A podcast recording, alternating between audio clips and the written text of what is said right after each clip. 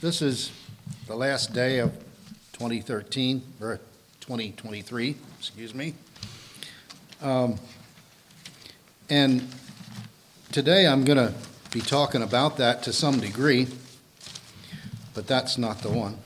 Um, This is the one. Uh, Being faithful in ordinary times. You know, uh, we have New Year's resolutions. This is a, a annual thing that people talk about and read in newspapers and such. This is a is a thing. And I suppose New Year's resolutions are, are an all right thing, but generally they get broken pretty quickly. And I'm as guilty as anybody. Um, I've titled this this morning, Being Faithful in Ordinary Times.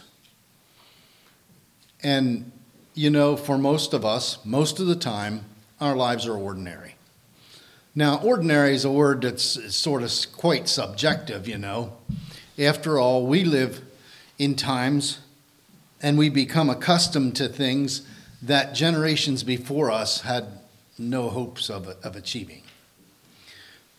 And, and so we have become to luxury and affluence that, that is what's to us was normal to my parents, to your grandparents, um, was not normal at all. Not, not, not at all. And, and yet, it is an interesting thing that even among all these good things, we become dissatisfied anyway. So uh, that would suggest, wouldn't it, that, that the abundance of things really doesn't do an awful lot for us. It's really, that's really not what it's about. But yet, but yet, here we are, and being faithful in, in our ordinary, our ordinary times. We can be accustomed to bad things too. Um, if, for example, again, for, for none of us here, the Depression was not reality. Eli's parents lived through it, my parents lived through it, Alan's parents lived through it. And to them, while it wasn't a particularly happy time, yet the stories that I have heard and read, um, since everybody was pretty much in the same boat, um, they were happy in spite of not having anything in spite of not having, again, the affluence and luxuries that we have. And so we can become, so normal, normal, again, is subjective. It, what, what is normal? Then the, the question is, am I, can I, should I, will I be faithful in the times that I live in, in ordinary times now? And so that's, that's my my, what I have to say this morning, the, the challenge for us. And th- there's a lot of areas of faithfulness. Uh, among them is our, our faithfulness to God, and it really, our faithfulness to God covers everything else. If I'm faithful to God, then I'm going to be faithful to my family. I'm going to be faithful to my church. I'm going to be faithful to my community. I'm going to be uh, honorable in my business. Um, and so, so that faithfulness to God is, is of, of utmost importance.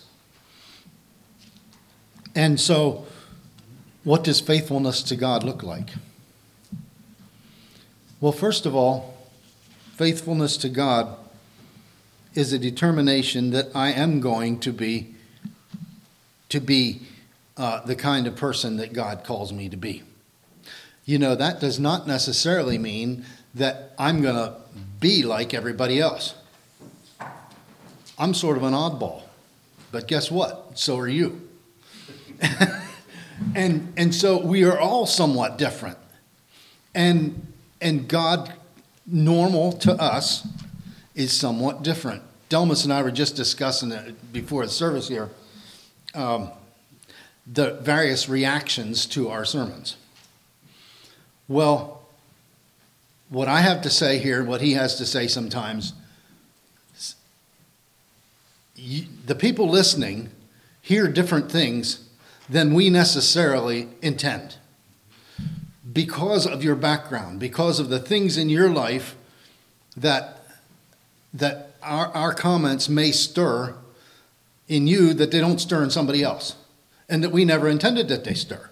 but, but, but because of your background and the things that you are thinking about at the time and, and so on, that's where that goes. And I, I, I would suggest that that's God orchestrated and ordained. Because just me, ta- me standing up here talking uh, isn't enough. But God, God stirs your mind, hopefully, by what I have to say or Delmas has to say. And so, my faith, our faithfulness to God, is really where it's at, where it's at. Now, I'm going to talk this morning about Ruth, the story of Ruth. Not going to read it, but I'm going to tell it. And uh, the story of Ruth. Ruth's ordinary times included some pretty ugly uh, experiences. And yet, to her, those were her ordinary times. Our lives, our ordinary times, are not necessarily fun. Not necessarily. They're not necessarily all happy. They're not necessarily all, all good. But they are ordinary because those things are common to human nature, to, to the human condition. Um, there's very few of us who have gone through life any length of time that didn't have some unhappy times. Now, hopefully, for most of us, our childhood was part of that. You know, a child growing up should have happy times. Should have, though, you know, most of us can remember times of our childhood that were not very happy. When our parents were somewhat displeased with us and, and, and it hurt because of it. Most of us can remember those. But that was, that was good for us, even if we didn't think so at the moment. But looking back, we can, we can say that. Now, the story of Ruth, let me just tell the story of Ruth. It's quicker than, than reading it. Um, Naomi and her husband, there was a famine in Israel, and they decided to move to Moab. Moab. The Moabites were enemies of Israel, of course, but they decided to move to Moab because Moab was evidently not in, in, in a drought and not in a famine. Now, Moab was, is, was to the south and to the east of, of Israel, or of Jerusalem, south and east. And, and yet, distant, very distant relatives of, of the Israelites. So they lived there for a while. Um, and Elimelech, who was the husband's, Naomi's husband, died. They had two boys. Those boys got married, and uh, eventually they died. So they went to Moab to get away from the, the famine, but things didn't turn out all that well. So Naomi was somewhat of a bitter old woman. We don't really know how old, but she was, anyway, she said, Well, I'm going to go back home. And her daughters in law went with her for a while. And then finally she said, You know, you girls go back to your parents. Go back, find another husband, and have your life in Moab. And the one daughter in law said, Yes, I guess that's what I'll do. And she left. And Ruth, the other daughter in law, said, No, I'm going to stay with you. And I'm, your people will be my people. Maybe for Ruth, her people had already become her people. Uh, Naomi's people had already become her people because, after all, she had married into the family. And uh, while she, as far as we know, did not know any other Israelite people, yet she said, Your people will be my people, your God, my God. And so they went back to Israel. And uh, things didn't go well. They were widows. Widows in Israel were supposed to be taken care of in, in several different ways. Uh, one of them was that the, the, the, husband's, the husband who died's brother was supposed to marry the widow. Um, and various, if there wasn't any brother, then so, uh, cousin and so on. And there was, but yet the lot of, of a widow, particularly an old widow, in Israel or anywhere at that time was pretty rough. Pretty rough. And that's, I commented about that in, in our lesson this morning about this, this lady from Sychar. Um, it's, it's something that we don't quite understand today. In addition to the sorrow and so on, there was destitution that faced them. Anyway, so they got back to Israel, and Naomi, scheming mother in law that she might, must have been, uh, said, Hey, in Israel, in Israel, there is this rule. This was not in Moab, but in Israel, there is this plan for widows that the, the brother of the brother marries the widow. Well, there wasn't a brother, but there was some near relatives that were obligated to do that. Anyway, I'm not going to tell the whole story. You know the whole story. But it turned out well. Ruth wound up marrying Boaz. Ruth wound up having a child, a son by the name of Obed. Obed wound up being the grandfather of David, of King David. Now, question in relation to this faithfulness in ordinary times. Do you suppose Ruth had any intention of becoming the great grandmother of King David? No. No.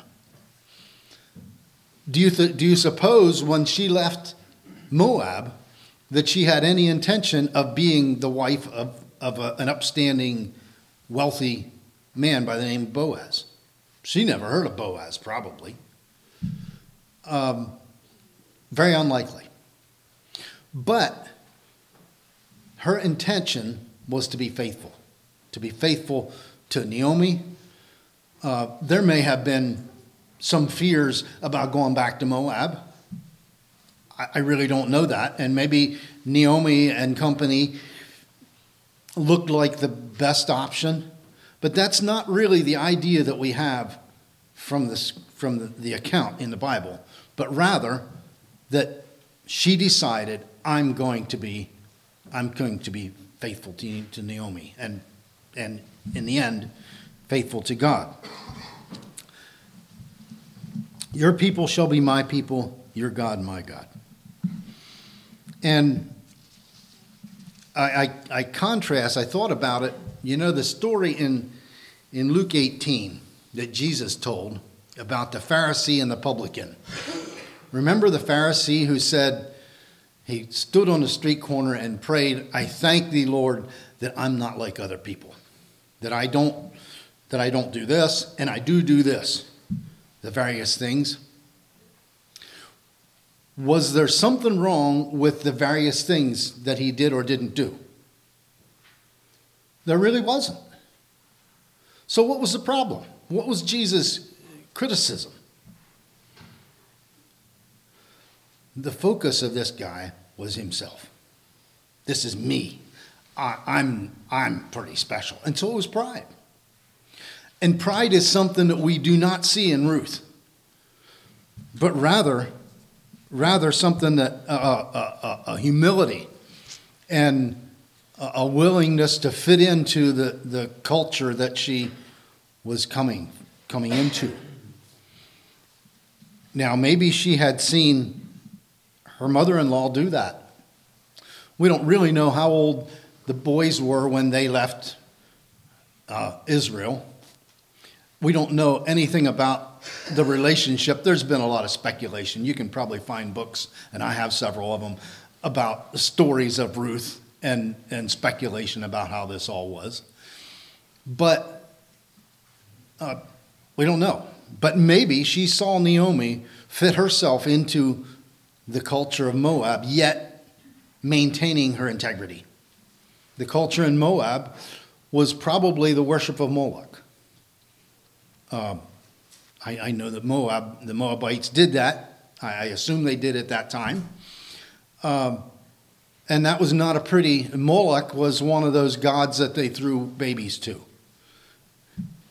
And uh, so that was not a pretty thing at all. Maybe she saw her mother in law be faithful to her God in, in a strange culture, in an ungodly culture, or at least as she saw it. And in any case, Ruth decided to be faithful during her time in her in her way. And do I am I is that my determination that I am going to be faithful to God in my time, in my way, in my place, in the peculiar um, life that I have and that you have. All our lives are, while there's a lot of similarities, there's some differences.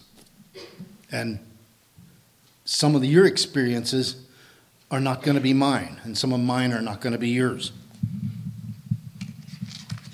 What does being faithful look like?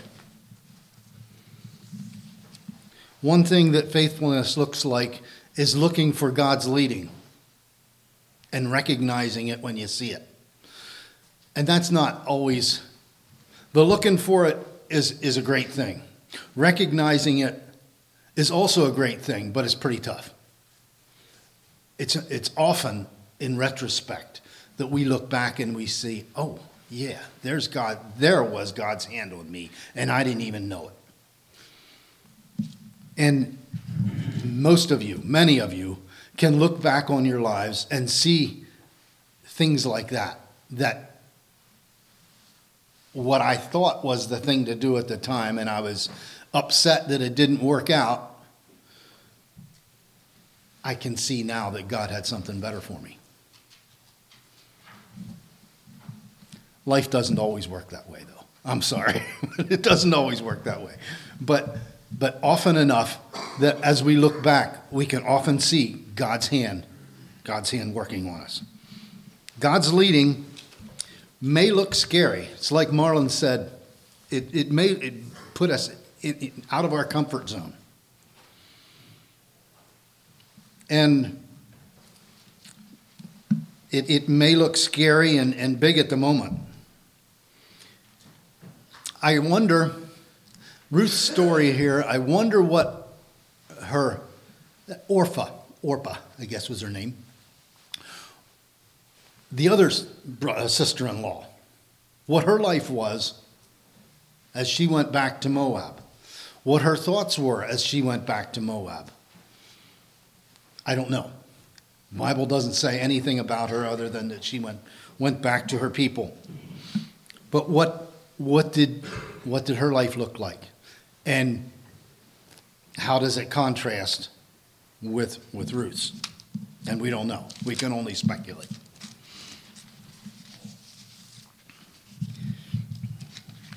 In our time,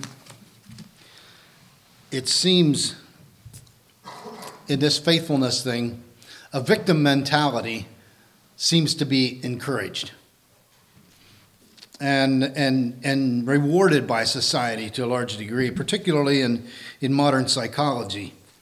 And it seems the thought is that if I can put blame on, for my ills on somebody else, somehow, that that's going to make my ills easier to bear. And somehow that's what modern psychology seems to say. And I just thought about it this morning. Um, you know, in the, the litigation of our society, uh, that seems to be the lawyer's attitude. And I don't know if there's a connection, but the lawyer's attitude is something happens to you, it is somebody's fault. It ain't yours, but it's somebody's fault and that somebody needs to make it right. And I'm wondering whether there is a connection between the, the, the psychology with that attitude and the lawyer system with that attitude as well. And I don't know the answer to that. But faithfulness deals with these Ill, ills that life gives us.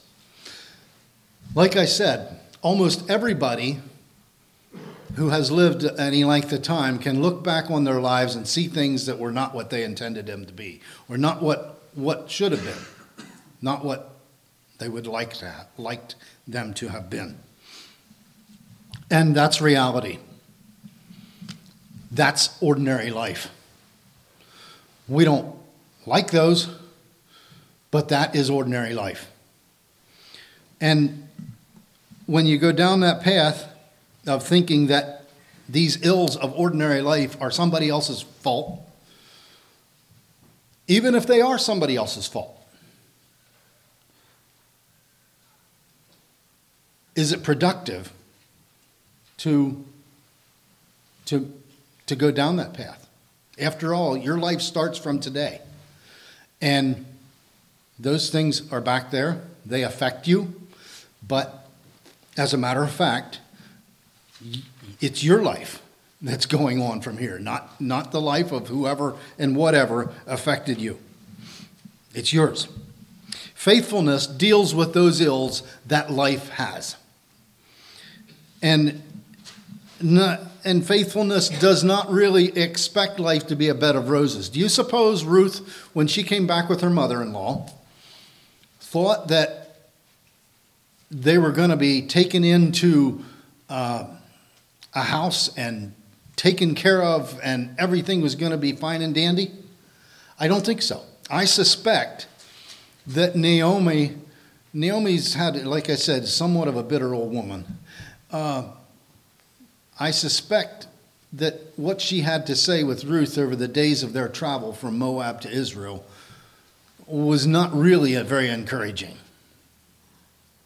But uh, faithfulness doesn't really expect life to be a bed of roses, and certainly doesn't expect somebody else to provide the bed of roses. I have an uncle, well, I had an uncle, he, he died some years ago. He and his wife had a number of children, um, had a, a string of girls, a couple boys, string of girls. I think there was four girls. Three of those girls um, married young men that they did not approve, that the parents did not approve of. As it turns out, the parents were right. Um, and those, those girls wound up, the older one had two children, two boys, and the younger one had one boy.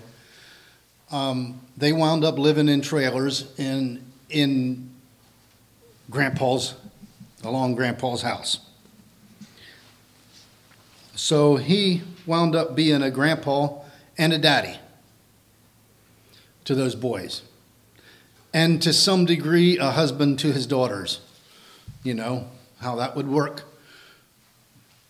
Answering their questions and probably solving their problems to some degree as you would. But I'm quite sure that when he and his wife got married, this was not what they intended. This is not what they intended at all when their children were little and growing up and, and so on. This was not the intent. But um, now I was, all these people are, are older than I. all my cousins are, are, older than I, much older than I. The, the, youngest of his children was 10 years older than I. Uh, and so, anyway, so I, I am a little bit older than these boys. But as, as life went on, uh,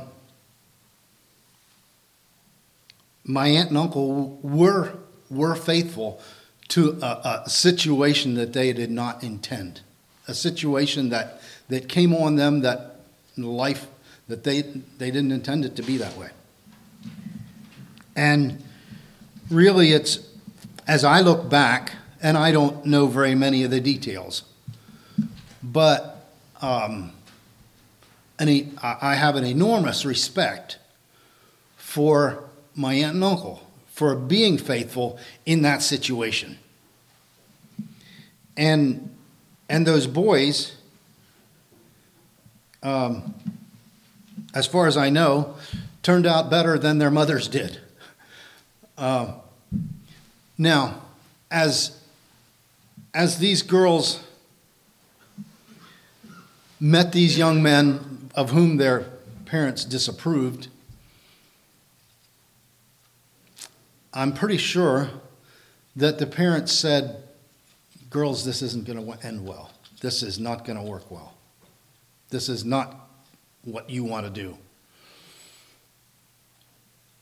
I'm pretty sure. Now, again, this all happened before I remember, but I'm quite sure that that, that was part of the conversation. And uh, I'm sure they were not happy to be right. But they were faithful anyway. Faithful, even in unpleasant situations. Uh, being a grandpa, it's a very pleasant, happy thing to have my grandchildren around me. But to expect to raise my grandchildren would be quite a different thing. quite a different thing. Though I'm quite sure that if, if something happened to Kent and Leah, we'd be happy to take a baby. or, or my other children and, and their children. But you see, this was not what, this was not part of the agreement. But they were faithful anyway. Faithful in ordinary life, in what, in the ordinary things that life brought to them. And this is a story of people making lemonade out of lemons. Just like for Ruth, it was a story of making lemonade out of lemons. And it turns out the lemonade was pretty good. This is a, story of Ruth is, is a story that ends well. And, and I like stories that end well. Um, but, you know, not every story ends well. That is a fact. And, and so, uh, being faithful even when the story doesn't end well, is, is what this is about. Faithfulness in ordinary life usually includes some extraordinary things because ordinary life, there are some extraordinary things in ordinary life often. And may we be faithful in those things that come up, those things that, that we did not foresee, the, the situations that that life brings, may we be faithful even in times like that, in our ordinary times. May we be faithful to God and each other in our own ordinary times. Let's stand for prayer. Our Father in heaven, thank you for the examples we have here in, in the Bible of people who were faithful in, in ordinary lives. Uh, give us the faithfulness, the determination to be faithful, the, the, the ability, the, um, the desire to be faithful to you and to each other in times that, that come along, whatever our lives hold. Lord, we, we think of, of our ordinary times, and uh, this to us is, is ordinary, and may we be faithful in and through that time. Go with each of us as we try to do that. In Jesus' name, amen.